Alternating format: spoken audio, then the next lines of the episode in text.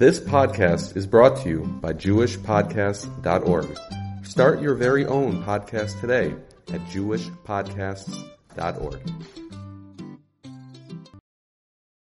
We are going to talk about Harshas Mishpat in 5782, Parak Chav Gimel Pasuk Ches. Okay, and I'm going to, you're going to have to excuse me because I wrote this shir last week Thursday night. Okay, so I haven't done anything since then. I just hadn't had time this week, but I wrote it last week Thursday night, and I think I have it all down because I looked it over again today just in case, but it's been a little bit. So here's what it says. Vishochad lo sikach. You should not take any bribes. Ki shochad ya'aver pikchim, because bribes blind the eyes of the wise. Visalev divret tzadikim, and twist the words of the righteous. Twist the words of the tzadikim themselves. So there's a Gemara. Ksuvis kuf hey amid aleph. It says that the word shochad comes from the word shehu chad. Shehu chad, meaning once you accept a bribe, it makes you so close to the person who gave it to the point where you cannot differentiate between you and him. It's like you and him are brothers. You're related to each other, and you can't differentiate between the two of you. People cannot see fault in themselves. That's just who they are. You can never be a true advocate for yourself because you love yourself. You want what's best for yourself. And if somebody gives you a bribe, you will always fight for them. It's why lawyers like Steve are always so good for their clients. Because if you get paid, then obviously you want your client to win. That's the way things go. That's always the way it is. You can't even say that it won't happen to you. It's impossible. The Pasuk tells us, It's going to blind you. You won't even notice it happening to you. Shehu chad because you become one with the person who gave it. Now the Chidah says the remez to this is that the letters after the word shochad are tough tes and hey. Shin chazdalit is tough tes which is tate. It turns you toward their side. It twists you over to where they are. It will allow you to turn the judgment toward their favor. Rechaim Kanievsky in Talmud Akra says, interestingly, this is the only time in all of Chumash, can you believe this? Where the word tzaddikim is written full with two yuds. Sadi Dalid, Yud Kuf, Yud Mem. Every other time it's missing a yud. Either by the first one, the second one, but it's missing yud. Here it's written in full. Because even the greatest tzaddik, Normally, you can't be the greatest tzaddik. Everybody does something wrong, so they're always missing something. But even the greatest tzaddik with two yuds, even a Moshe Rabbeinu, if you take a bribe, it will sway you. It will turn you around. It will turn it around. Now, it's interesting. In Parshas Shoftim, it actually says "Visalev Divir Tzadikim," the same pasuk, except over there it's Chaser. But there are some chumashim he says where it's mole and whatever it is. The Torah Shlema brings us in the name of the Medrash Chaseris Viaseros. Either way, regardless, it shows that even the greatest tzaddik cannot rely on himself. You can't. Rabbi Avigdor Miller says the shorish of the word is not shochad. It's chad, and the shin in the beginning of a word is something that's he feel. It makes something happen. So shochad is he makes himself into one with the person. It's like he's creating a situation where he's the same as the person out there. So too, he says the word shakol means uh, bereft of children because kol is all of the children. The shin is you are gone. It's taken away from you. So to speak, the children are gone. That's the idea behind it. You are blinding yourself to anything there, and that's where the word comes from. Rav Hirsch says the word is similar to the word shachat, shachting, or shaches, or to destroy something. And that's where shochat comes about. It brings about the destruction of the spiritual and the moral life of the person in question, of the judge who's getting involved over here. Bribes will kill anyone who receive it. That's the idea that Rav Hirsch is saying over here. They won't be able to think straight. They won't be able to, as he calls it, look at open facts, that's pikeach, and they won't be able to do the right thing, and that's tzedek, that's tzeddikim. Your sight becomes clouded, you have no ability to do it. And adds aznaim Torah, even after the Gemar Din, can you imagine this? You already paskined on the case. You can't take a bribe afterward. If somebody after you judged a case comes up to you and says, I just wanted to thank you, judge, for judging my case, and tries to give you a bribe, that's usher. It's called shochad me'uchar, delayed bribery. Even that is problematic. Even that is a problem. So in that, a dayan has to tell the officers of the court how to do it, how to go about it, how to do things, etc., to be makayim the psak din. Taking a bribe even afterward can mess up your thinking and allow you to do something wrong even after you already decided the case. That's a little crazy. The Malbim over here says that the pasuk says the word ya'avir pikchim. While in the words in Shoftim, in Parsha Shoftim, it says, Ya'aver Eine Chachomim. The eyes of the Chachomim and Pikchim. So what's the difference, says the Malbim, between a Pikeach and a Chacham? So he says the following, and I hope everybody understands this, because this is what I thought, but I think everybody knows this in and of itself. What is a Chacham? A Chacham is someone who has learned from someone greater than him. He's a chacham because he learns chachma. He has a Mesorah, a Kabbalah from someone else who's great. And he was able to take that in and learn that chachma, take that wisdom, and maybe even improve on it, make some chidushin. But he's able to take something from someone else. Now, it's, by the way, this is not just wisdom in Torah. It could be a trade. Learning a trade from someone, learning how to play music, is a chachma.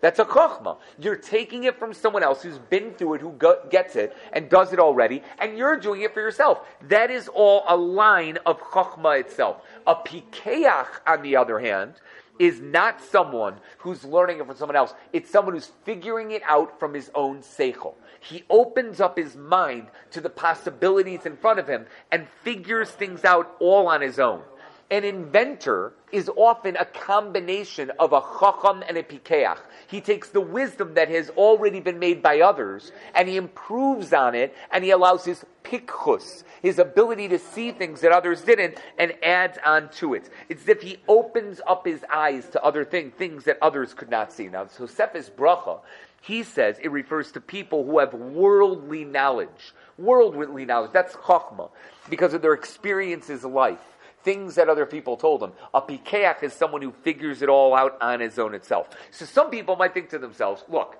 I've got this chokhmah. I know what my Rebbe said. I know what they have taught me. And therefore I have all this chokhmah already. There's no way that a bribe can change my mind or turn me away from the chokhmah that I've already learned. Maybe he'll think that way. And comes the Pasuk and says, you can't say that. Because the chokhmah that you have is still in your head. It's still a little muddled. And if you take a bribe, it's going to turn you one way, not the other. Other people might say, look, I am bright. I know these things. I'm not going to be swayed by a couple dollars. I've got an idea in my head and I'm able to be a pikeach. I can do that. Even so, do not take a bribe, it can ruin you. And that's why we need two psukim. No matter what you are, you're a chacham who became a judge, or a pikeach that became a judge. Somebody who works on the Mesorah and the Kabbalah that he got from other people, or somebody who has true wisdom that he's been able to figure out on his own, no matter what, bribery destroys it. That's Eddie behind it. Yeah, How often did bribes happen? How often do, do bribes happen? Or you're saying it is in the past tense? Past tense. Daily. Daily. Daily. Daily. Hourly? Do you want to go with hourly? Happens all the time. You go into a court and you say to a judge, you go to a judge and you say, "Wow, your your your your um, your honor, thank you, your honor, your tie is such a nice tie. That's a beautiful tie. Where did you buy it from? Right there. You look great. Is that a new haircut? Wow. I mean, let me tell you, that's pretty good. That's easy. And you're asking me if it happens in Din? all the time, dude. Do you know Rabbi First? Call Rabbi First. Rabbi First. That psak that you gave the other day, that was an amazing psak. I have a case that I want to bring you. You just bribed him. You just bribed him. You brought him mishloch manos and purim. That's a bribe. That is a pure bribe. Now, I might, I might not have been thinking of that, and I might have been doing that beforehand. And there are ways that certain things are mutter and certain things are not, right? But yes, of course, these bribes happen all the time by Batidinin. Hopefully, they recognize that. Hopefully, these great men recognize. We're going to have some stories. But either way, the Tosefes Bracha said, asks why the Torah would give a reason for giving a bribe. We know, and I want to see, does anybody get this? Where did the Torah, elsewhere, aside from here, give a reason for not doing a certain law? And the person said, I'm going to do it anyway because I don't think that's going to affect me. Does anybody know what I'm talking about? Torah says straight out, but yeah, a law. It's a straight out halacha, right? And the Torah says, don't do it because of X. And a person said, and I'll give you the hint. The hint is it's a king. The king said, I'm going to do it anyway. Yeah, Shlomo Melech Uh, wives, horses, and money. By each one, it says, don't take too many wives because they're going to sway your heart. Very good, Mati. Don't take too many wives. They're going to sway your heart. Don't have too much money because it's going to get you. Don't have too many horses. You're going to go down to Mitzrayim. Said Shlomo Melech, I won't go down to Mitzrayim. I won't let my wives or my money sway me. And yet it did.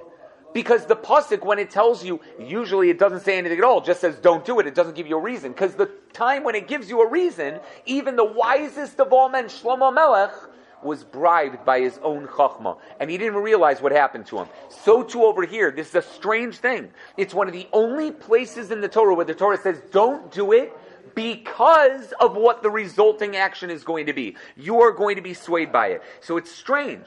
Says the Tosefes Bracha, there are so many reasons why one might think it's mutter. He's only taking schar tircha, schar batala. I'm only doing this because otherwise I would be working and I need to be paid for judging instead of working right now. I would have to be paid something or other. It won't really affect me anyway. There's so many excuses a person can give. The pasuk has to tell you it doesn't work. You can't get around it. It's going to happen no matter what. You cannot get around it. Targum Yonason says not only will the bribe mess you up, he says it'll mess up the judge sitting next to you as well. That's how powerful a bribe is. Their understanding of the Torah won't be as clear, and they won't understand it the way that they should. The Gemara says, it's not only money that's forbidden to take. Even shochad devarim, like I gave examples before, is going to be usher, which means you cannot allow the person you are judging to praise you excessively. The Ber says it's because the pasuk used the word shochad instead of botza. Botza is money. Shochad is anything.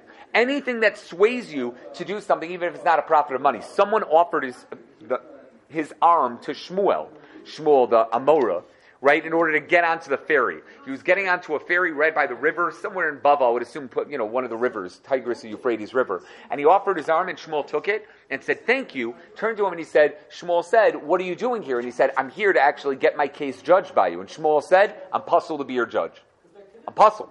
Because you lent me your arm in order to help me onto the ferry. I can't do that. That's not shochad dvarim, it's shochad maisim. It's a bribery of deeds, and I can't do it.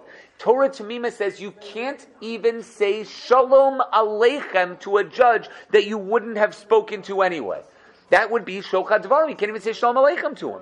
Rav Hirsch adds on brushing off the specks of his coat. You see the judge, and you just go like that to get rid of the specks on his coat, kicking dirt away from something in front of the judge, and other situations. All of that would be forbidden. The Torah Shleiman says number 121 says even covering up his spit, if the judge spits and you just quickly cover it up with dirt, offering him a gift even if he doesn't accept it, even complimenting him before the case starts, like I said about such a nice tie, etc. All of that is usher. All of that is usher. All because of what it does to the judge and how he thinks of you as a person. Tam Vedas, that's Rav Sternbuch. And the Mayana Shal Torah says there was a great tzaddik. He was known as Rebbe Yoshua Mikotna. Maybe Kutner. I saw it in two different places, and it said Mikotna on one and Kutner in the other. Who once had a widow approach him crying. She was crying and crying and crying, asking him that he call a certain person to a din Torah. He said, please, can you get this person to come to a din Torah? She claimed he did something terrible to her. So he answered her, I cannot judge this person because I'm already swayed by your tears. The tears of a widow crying in front of me that I should take care of the case is a shochad. That's a bribe. It's making me think that I want to judge your case in one way or another, and that's that. I'm not going to be able to do it. It's causing me to be mata din. Every single person, he says, has to judge for himself what might be a bribe to them. What would be a bribe to you, whether that's honor or prestige or something like that. I've got more. The Otzer Plos Torah says why the Torah has to warn us twice not to take bribes as judges here and later on in Parsha Shoftim, especially since the Psukim are talking about tzaddikim. Why would we even think that tzaddikim would take bribes? Listen to the story; it's an unbelievable story.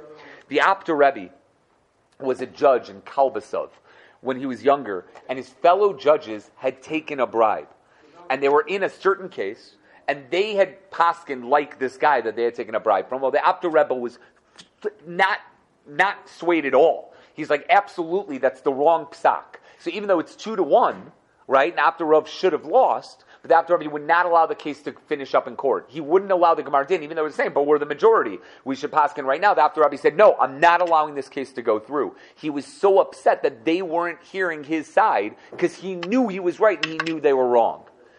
So the two judges went back to the guy and said, you know, you should probably give him a little something.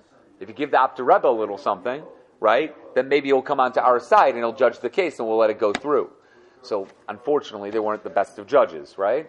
So this guy tried offering the Apter Rav something, but he saw he's a tzaddik gomer. He wasn't taking anything whatsoever. So they gave a suggestion. They said, the Apter Rebbe has a Rosh Chodesh beged. He has a suit that he only wears on Rosh Chodesh. Go take a bag of money and put it in the pocket of his Rosh Chodesh beged. Okay, go put it inside there. So they, he did it. the guy did, he went, found the Rosh Chodesh Beged of the Apter Rebbe when nobody else was around, and put the money, a bag of money, inside that pocket. The next morning, the Apter Rebbe came to court. He obviously had no idea, right? Came to court and he started hearing what the other judges were saying. He started hearing it. He's like, huh, that might be correct. And then he stopped himself. He said, what? There's no way that's correct. There's no way. How could I be thinking this way? He immediately stopped and said, We're calling, we're adjuring right now. We're taking everything out. We're not bringing this case back up for two weeks. I need to clear my head. We're not talking about this case for two weeks. So he stopped. He had nothing to do with it. Rosh Chodesh was a week and a half later. Week and a half later, Rosh Chodesh, he puts on his Rosh Chodesh bag and he feels like something heavy in the pocket. He reaches in the pocket, pulls out a bag of money. He puts two and two together. He realizes it's a bribe. The guy bribed me. He went back to the guy. He said, Did you give me this bribe? The guy said 100%. Yes, I gave you the bribe. So the Apter Rebbe said, Absolutely, I'm throwing myself out of the court case. I'm throwing those two judges out of the court case. And he realized that that had affected him, even though he had no idea it was there. He had no idea that there was any bribe there. Nonetheless, still it caused him to sway. The Munkacher Rebbe said about this story that the Rebbe did not know at the time that the other two had taken a bribe. He only realized it later when he had a bribe what had happened to the other two judges. And from that point on, he would not judge any case with those two other rabbis. He wouldn't do it ever again. Clearly, said the Munkacher Rav, there was siyata deshmaya to not allow the Apter Rebbe to judge that case, even though he didn't even know about it. And that's the power of a bribe, that a shochad can happen even if you don't really know about it. It's automatic. Something happens up in Shemayim. Is that unbelievable? Okay, there's a Mishnah in Peah. Those who know the Mishnah is in Peah, Perik Ches Mishnah. It says someone who takes a bribe will go blind before they die. They're going to go blind before they die, even if they don't get, if they do get to live a long life, they're going to go blind. The Mechilta says you'll either go blind, you'll go crazy, or you won't be able to think straight. It's one of those three. But the Mishnah only says that you're going to go blind. Look how silly people are, Rabbi Avo says in Ksuvah Staf. Look how silly people are. If a person has an eye ache, right, or a stomach ache, he's losing his eyesight in some way, shape, or form. He'll spend a fortune to go to an optometrist, an ophthalmologist, to go fix his eye. He'll spend a fortune, right, even if he doesn't have vision insurance or whatever it is that he needs for that. It's doubtful if it's going to work, but he'll do anything he can. Yet this man takes one penny and it causes himself to go blind. Can you imagine? Why would a person even do that? The Pardes Yosef asked the classic question. He says, but we see it doesn't happen. We see there are many judges that take bribes, you said before. Happens all the time. Yet judges take bribes and they don't go blind. They're able to see perfectly fine. Why not? What happens there? So there's a Sefer Zera Shimshon that says the blindness is in the neshama of a person. It's not necessarily a, f- a physical thing. I'm sorry? Oh, I'm sorry, Zera Yitzchak. Yeah, I didn't look down. Zera Yitzchak says the blindness is in the neshama of a person. It's not his physical eyes. Now, time out you might remember this from when we did the pasuk ayin tachas ayin, an eye for an eye. We learned that it's not an eye for an eye. We know, we know that if you punch the eye out of another person, they don't punch your eye out. So the question that we asked over there was, then why would the pasuk say an eye for an eye if it's really kesef tachas ayin? You're supposed to give money instead of an eye. So why not say kesef tachas ayin instead of ayin tachas ayin? And the answer is because even though you don't recognize it here, in Shamayim your eyes are blinded. In Shemaim, your eyes are gouged out. In this world, we can't do that. That if you gouge someone's eyes out, if you punch a guy so hard that you cause him to go blind, we can't let you go blind instead of him. We can't do that because they're not equal, because one is bigger, one is better eyesight, all the different answers that the Gemara gives in the beginning of Parakachovel. We can't do that. But in Shemaim, you lost your spiritual eye. You have a spiritual eye and a physical eye. So it's literally ayin tachas ayin. You made the guy lose his eye, you also lose an eye. You lose your spiritual eye. And the same thing happens over here. That's what the Zera Yitzchak means. He means that you're going to lose your spiritual eye, your spirituality that you have behind it. He even brings down a pasuk in Tehillim, Parak Pei Beis, pasuk Beis. I hope you guys recognize this pasuk. If you don't recognize this pasuk, I'm going to ask you to stay to the end of davening, okay? At some point next week. I won't tell you what day. You have to figure it out on your own. Ad masai tishbetu avel. Until when will you judge evil? Lo yadu v'lo yavinu. They don't know. They don't understand. Bakashecha yisalachu. They walk in darkness. They feel like they walk in darkness because they're judging with avel. They're judging with this bribery, so to speak. They have no idea where they're going. Do you recognize it? Tuesday. Oh, very good. That's right. That's right. If you didn't recognize that, I'm going to ask you to stay late on Tuesday. Okay, whatever whatever davening you go to, I'm going to ask you to stay till the very end, and I want you to find it. And when you find it in there, I want you to say like, "Oh, we just learned that." Okay, and then you can forget it after that. But I want you to stay for Tuesday's Yom. Okay, the Torah Shlemer number 120 says it causes you to go blind in Olam Haba. I have no idea what that means. I have no idea what that means. Does that mean that in Olam Haba you have tzaddikim who might have taken a bribe are walking around there and they can't see anything? In Olam Haba, I have no idea. But it says when you're supposed to be divashchina, whatever that means, benefiting from the glory of the Shechina, you lose out in the schus and there's nothing you can do about it. The Shem HaGedolim, I found this in the Chidah. I did over when we had, you know, during COVID, when everybody was done, dur- on lockdown. So there was a couple things that I always wanted to do that I never got to do. One of them was the Sefer Shem HaGedolim of the Chidah. It's an awesome Sefer. I did five pages a day because I had nothing to do every day. So I did five pages a day, and I finished it by the time. It's an amazing story of Rav Chaim Kafusi. He was a Talmud of the Arizal, as well as other. He was around the times in you know, in Tzfas, with like the Alshich and the, the Rav Shlomo Alkabitz, etc., all those great Gedolim and Mekubalim. He was a judge in Egypt, and he was blind at the end of his life. Many people claimed, you know why he went blind? He must have taken bribes. Based on this Mishnah and Peah, right? He was a judge, he went blind, must be because he took bribes. So he heard about it. He heard the rumors that were being said about him that he had taken bribes. So he called the whole place together. He called everyone together He got everyone together and he said, I heard the rumors. I heard people saying that I went blind because I took bribes. So here's what I'm going to do.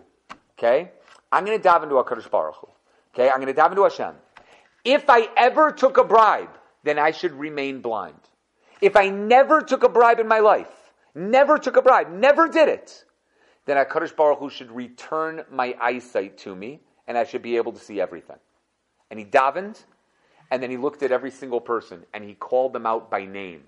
He would go from person to person and he said, That's you, that's you, that's you, that's you. Went from one person to the other, calling out their name. So the Chidah himself says, I saw the signature of Rav Chaim Kafusi. I saw his signature. When he was blind, before he, this happened, his signature was unrecognizable. It was like a scribble. Because you, know, you can't see, you don't know what you're doing, that's that afterward, he always said he signed his name perfectly legible, and afterward he put, signed his name Hashem Nisi. Hashem is my miracle. That's what he signed. Chaim Kafusi Hashem Nisi. From that point on, that's how he signed everything. It's unbelievable. That's that. His shoal, says the Chidah, is still called the Knesset Rav Chaim until today. He says, even today, people who swear falsely on his grave are punished. I don't know what that means. I don't know why anybody would swear falsely on anyone's grave. it's just not a thing. I don't know what that means at all. But he said that, and that's the idea behind it. Either way, that's what Chaim Kafusi. The Ben Ish Chai, oh my gosh, I read this on the plane last Motzei Shabbos. I was on a plane going to a wedding. I read this. I was so excited. I told it to the person sitting next to me. Okay, that's how excited it was. Now, granted, it was my wife, but regardless, I was so excited. I was like, "Oh my gosh, this is the best Ben Ish ever." That Aderes Eliyahu points out that Ya'aver Pikchim only happens later. When do you go blind? You go blind at the end of your life. But Yesalif Divrit Tzadikim, that your words get messed up and you mess up the case, happens immediately. So the order of the pasuk is messed up. Shochad losika. Don't take bribes. Ki shochad yisalif divrit tzadikim will mess you up, and then ya'aver pikchim will make you go blind. That's the way it should be. But it doesn't say that. It says ya'aver pikchim visalif divrit tzadikim. Why is it in that order? Isn't that a great question? I never thought of that. But it's 100%. It's out of order. He says the craziest thing. Yeah, what are you going to say? I would guess it's like blind to the facts of the case. But I the whole blind, but the whole point, what we learn from the blind is that you go blind at the end of your life. That's the Mishnah and Peah. So obviously that's the idea, right? That you go blind in the case, but that's the whole, the whole idea is supposed to be that. So listen how he says it. He says, let's say Ruvain and Shimon bring a certain case to a judge. Okay, Ruvain is suing Shimon, goes over to the judge. Ruvain bribes the judge, and because of that, Ruvain wins the case. Ruvain wins the case. Levi sees it, and Levi says, "Oh, Ruvain just won that case. That means that Ruvain was right." So he goes ahead and he does the same thing that Ruvain does to Yehuda. It's the exact same thing. If Reuben could do it and he was right, he was judged favorably, right, in court. So I'll do the same thing. He does it to Yehuda. Yehuda's seriously upset. He takes Levi to court. and they go to a judge, nobody bribes anyone, and the judge proskins like Yehuda, not like Levi. Levi gets up there and says, What in the world? What's going on? He said, he goes over to the judge and he said, Yehuda must have bribed you. Yehuda must have bribed you. There's no way that this could have happened because I saw the judge Paskin like Ruvain. And I did exactly like Ruvain. So how in the world could you have judged like Yehuda in our case? It's the exact same thing. Here's the shot. He says, Ashochad Ya'aver Pikchem. The Pikeach in this case is not the judge, it's Levi. It's going to blind the eyes of good people who will see that psak and say, oh, that's the halacha. It's going to blind them. They're going to think that that's the halacha, but it's not true. And they don't even know it. It blinds them. And then when they go to court and they get judged against them, they're misalef divrei tzadikim. They make fun of the tzaddik who's judging them, saying that they must have taken bribes. You hear? It's in order. Because if there is a shochad that judge number one took, then Levi will be ma'avir, he'll be blinded, and he'll do it, and then he'll be mesalef divrit tzadikim. Levi will make fun of the second judge, saying that that guy must have taken a bribe. Isn't that a great Ben Ish Chai? My wife liked it. I don't know the other person on the other side of us. I don't know if they liked it or not. I, I wasn't paying attention to see if he was listening to us. But if I heard a Ben Ish and I was sitting next to someone, if I was sitting on a plane and somebody said, "I've got a Ben Ish to tell you," I would have listened. I don't know. The Rashi, Rashi over here says, obviously, you can't take money to make someone who's guilty innocent. Obviously, that's wrong, right? That's lo statemishpat. That's another pasuk. This pasuk teaches you you're not even allowed to take a bribe to judge someone who is already correct. You can't even take it if he's the one that's right. The MS, you still can't take a bribe. If someone does this, even if they're a chacham, they'll lose his mind, his eyes will grow dim, they'll forget their learning, etc., like the Mishnah that we set up above, as well as the Midrash that we said or whatever. It will even cause his correct dinim to be messed up. That's the idea behind it. That's what Rashi says. The Torah Tamima says, you know what this case is? Where someone believes he's correct, but he pays a judge to make it more clear that he's correct that's still over on this Slav, even though in the end he was correct. He would have won the case anyway. But it doesn't make a difference. You cannot sway a judge to be more correct, to be more like you. Yeah, but yeah. What do we do with the person who solicits the bribe? Who solicits, meaning gives the bribe? Yeah. Because solicit, not asking for the bribe. You mean the person who ends up giving the bribe itself. So the person who gives the bribe is technically not over on any surim except for lifnei iver losita michshol. You can't give a stumbling block before a blind man. So although there's no iser raisa on that, although we'll probably tell you that's usher to bribe a judge even for any, reason whatsoever, but nonetheless, the taking is the iser raisa, and this is lifnei iver without a question. So that would be a problem. I might think like, okay, um, someone's like, maybe in this case you just brought up where he's like clearly in the right, he's going to win the case, and he wants mm-hmm. to have a bribe just to like make it abundantly Yeah, clear. yeah. Like maybe we'd be like, you know, the other guy loses, but also we don't want you to win also No, we don't. Can't take away a case. A judgment is still a judgment. He just would probably have to go to another judge. That judge would be possible in such a case. The Barbanel says the reason why is because if that happens, even if the din is correct, it's going to make everything else look bad. Nobody's going to want to go to these judges because they're going to be like, "Oh, we can't trust anybody." That's the reason why I don't get involved. The Ksav Sofer says something as well. He goes through. Maybe you'd think you could do it for a poor person, etc. There's a big Ksav Sofer over here. Not only this, Rechaim Paltiel, who's a Rishon, he adds that you should not take money away from someone who's obviously guilty either. Like a guy comes up to you and says, "Hey, can I give you a bribe?" And you're like, "Yeah, you're a thousand percent guilty. Give me whatever you want.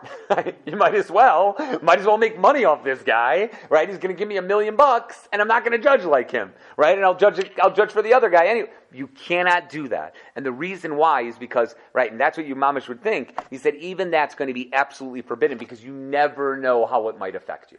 You never know how it's going to affect you. The Elisa Shachar Rav Sturm- uh, Rav Steinman says what would be mutter is you are allowed to take money to skip a line or something like that.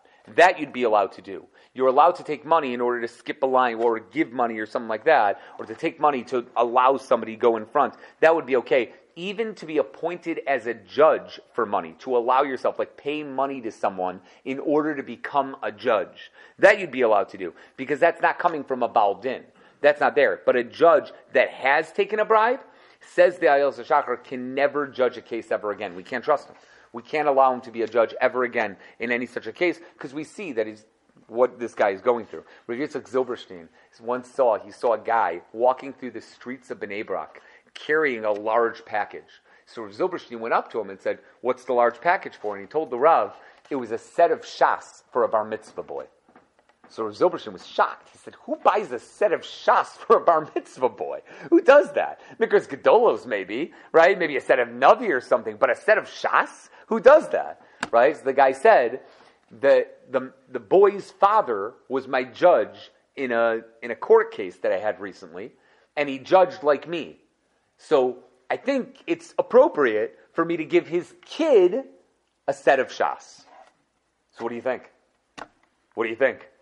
Can you give a set of shas as a bar mitzvah gift to the son of the judge who judged your case? After the fact. It's after the fact also. After the fact it already happened. We already said that Shochet Ma'ucher is still a problem, right? But is this a problem? It's the son.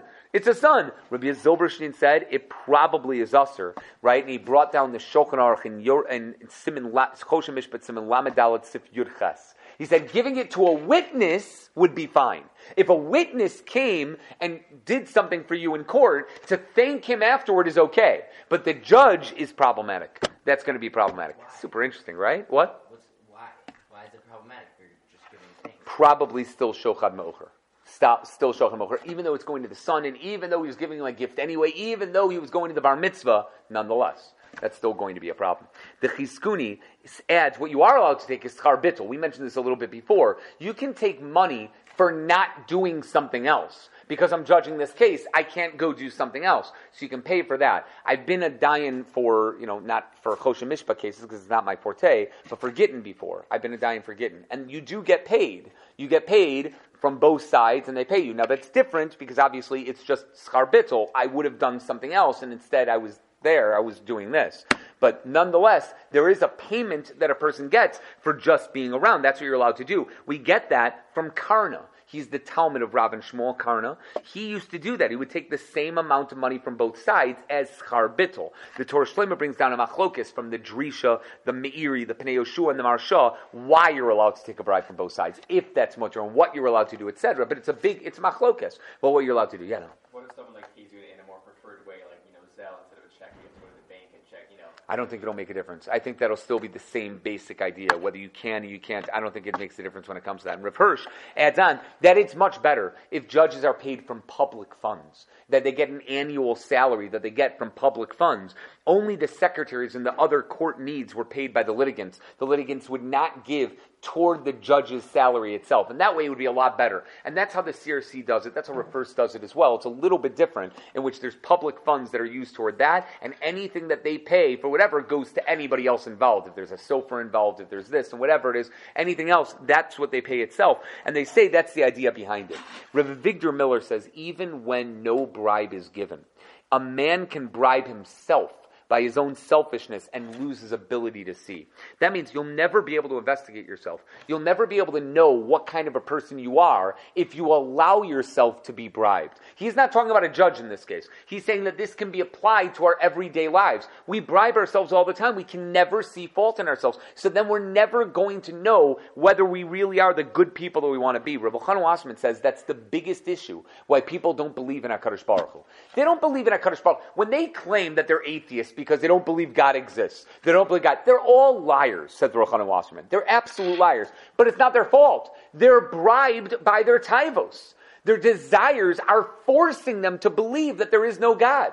It's the very first piece that Rabbi Wasserman brings in Kovetz Mamarim. If anybody has Kovetz Mamarim at, at home, it's a must read. It's the first four pages of the Sefer, and then he says another version of it. It's a little bit longer, about eight pages, the second piece. It's a beautiful piece from Yochanan in which he asks the question, how is it that we expect a 13 year old kid who turns bar mitzvah to believe in God? And yet Aristotle, one of the brightest people who have ever existed, was an atheist. How can you expect that? How can you expect that? And he says that one, he has four questions. This answer is the basic thing behind the answer. It's because people have taivas. They're bribed. Your job is to not allow yourself and your taivas to rule over your body. And that's what Rav Avigdor Miller is saying over here. That's where the shochad comes into play.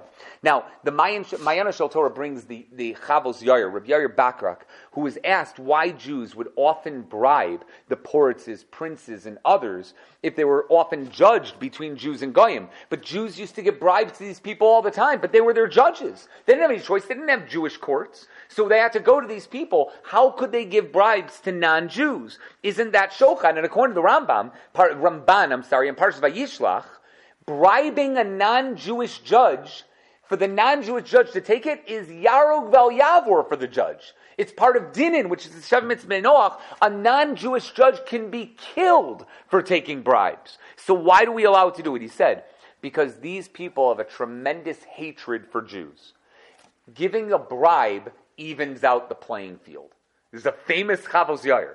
It evens out the playing field. So they bribe the non-Jewish judges, not so they would judge like them, to at least make it fair. So they wouldn't automatically poskin like the other person, like the non-Jews that were against them. That's what they tried to do. This bribe allows them to be shaveh in their thinking. Says the Chavos Yair, such a bribe is mutter. Not to a Jew, only to a non-Jew, right? But such a bribe would be totally mutter. That's amazing. That's an amazing Chavos Yair. There are a lot of shilohs over here. The Chavatzelis, Sharon talks about it. The Pardes Yosef talks about it. It's a big shiloh, whether that's allowed or not. Can you go to court in a non-Jewish court setting and give a bribe to a non-Jewish judge who you think is anti-Semitic and won't judge like you just because you're a Jew? Are you allowed to bribe him? That's a big shiloh, and I'm not going to answer it. The Chassam Sofer says that's why the next pasuk talks about gerim to tell you there are some times when you can even the playing field. Sometimes that'll be mutter, and sometimes it's usher. And by a Jew, it's absolutely usher. Even if it's a ger, you can't even the playing field, so to speak. I'm going to end with this. Aleinu L'Shabeach says there was a man in the times of Shlomo Kluger who refused to give his wife a get. The Rav of his town, Ramosha Shur, was begging him to do so, but the man absolutely refused. Said the only way he would give a get is if her father was a very wealthy man, would give him a large sum of money. If he paid him a certain certain amount of money, then I'll give the get. I don't want to judge anybody in this case. I have no idea what this guy was going through and what this woman was going through. Maybe there was a reason for it. So let's not automatically judge. How dare you, whatever it is. No clue whatsoever. But regardless, that's what the guy said. The father agreed. The father agreed to it, and as soon as this man left Din, cash in hand, he let them know, now we know he's evil. I have another name in another town, and I didn't write that on my get. And as you know, in a get, you have to write down every name that the person has. Nicknames, something that you're known by any other place. When you're in a, by a get, you have to say to the person, are there any other names that you have in any other cities? Are there any other place? This guy said no. And then he left court and said, I have another name in another city. I have another name. So the Rav didn't know what to do. They had just gotten him a huge sum of money, right? And it, he had said yes. They wrote up the get, and now he's refusing to write another get because that gets puzzled because he didn't add in that name. So they sent the question to Rav Kluger. What do we do in this case? What do we do? So Rav Kluger was so outraged at the situation that the guy did such a thing, took the money, and then said, I don't have a name, and then so he was outraged. He said, I would get involved. That was an ear, an ear. He did his investigations. He recognized that the man's other name was not well known at all. Nobody really knew him by that name. A couple people knew him by that name. So he, he said the get is kosher, even though they didn't write the second name inside it, which is a massive chiddush and he wrote this psak up, and he got everybody involved and whatever. It was a phenomenal psak, absolutely phenomenal psak. The woman was able to remarry. Paskin, the woman was able to remarry with the get that she had, right? And that was it. Many months later, a wealthy man came in a large carriage. He visited Rav Kluger, and he asked him, "Do you remember the psak that you gave on this case? Do you remember that case?" Rav Kluger, uh, Kluger, honestly, he said, I have no idea. The amount of cases that came to Rav Kluger every single day, he had absolutely no idea. He said, I don't remember it whatsoever. So the man thanked him right? Telling him it was my daughter, it was my daughter that you gave the psak to, and he offered him a reward for mattering up his daughter. And he gave him a bag of money, putting it down on the table itself. Rosh Kluger was shocked, shocked. And he told the man, take the money away from me. Take this money away. He said, do you think I did it for you? He shouted at the guy. Think I did it for you? Do you think I did this great mitzvah to matter and a guna because I want money? Do you think that's what I did this for? I did it because HaKadosh Baruch Hu wanted me to do it. How could I possibly take a penny from you? Khalila. That's what he said. That's what Rav Kluger said. When the father insisted that he take something, Rav Kluger raised his voice, had the people in his house kick him out of the house. Take this guy out of my house. I don't want to see him. Kicked him out of the house completely. The man was not done. He went to Gedolim and he asked them to beg Rav Kluger to take the money. He said, I'm not giving up this money. I want to give it to Rav Kluger for matzering my daughter. Beg Rav Kluger to take the money. And these other Rabbanim called up Rav Kluger and told him to take the money. And he said, absolutely no, no at all. The only thing he did is he would sell him his sefer, the sefer Nidrei Zerizin. He sold him, sold him his sefer at the market price. not, not even for more, just at the normal price that the Sefer cost. That's what he's willing to do. The wealthy father had connections. He publicized the story to everyone, and it made a massive Kiddush Hashem to the non-Jewish world, not just the Jewish world, to the non-Jewish world. Rav Kluger absolutely refused to take any money for a situation there. And that, even more so, it was way afterward, way afterward. And it was for Aguna. It wasn't even a regular Choshen Mishpat case. It was an Aguna case in which he had to deal with, etc. And nonetheless, he wouldn't do it. I'm going to end with this, everybody. There's a Rabbeinu Ephraim that says this pasuk is talking about something else entirely, and it's a very important pasuk for those who aren't married yet. This pasuk teaches us not to marry a woman who is not good for you just because she's wealthy or because she's beautiful. If you do so, you're over on shochad. You're over on taking a bribe, lo sikach shochad, because it will blind you and be, be your words. Although Din down here doesn't give Malchus for that, because it can't, that's not really what the Pasuk is saying. Din Shomaila, this is what Rabbeinu Ephraim Arishon says. Din Shomaila will punish you for marrying a woman who is beautiful or rich, and that's the reason why you're marrying her. If she's not good for you. Isn't that unbelievable? He says it's based on a Gemara in Kiddushin, Ayin Amud Aleph, who says um, anyone who married a woman who's not good for him, Eliyahu Navi will bend him over on a tree stump and whip him. That's what it says. Over the Rabbeinu Ephraim says that's what will happen to such a person. That unbelievable? What an unbelievable fact. So although obviously in Pshat this pasuk is talking about bribes and how bad it is, and we have those cases and what's usher and what's not, there's another drush that comes from this pasuk, another limud to be made over here that a person has to be careful to never allow himself to be bribed by the things that he sees. We'll stop right here, guys. Have a great Shabbos.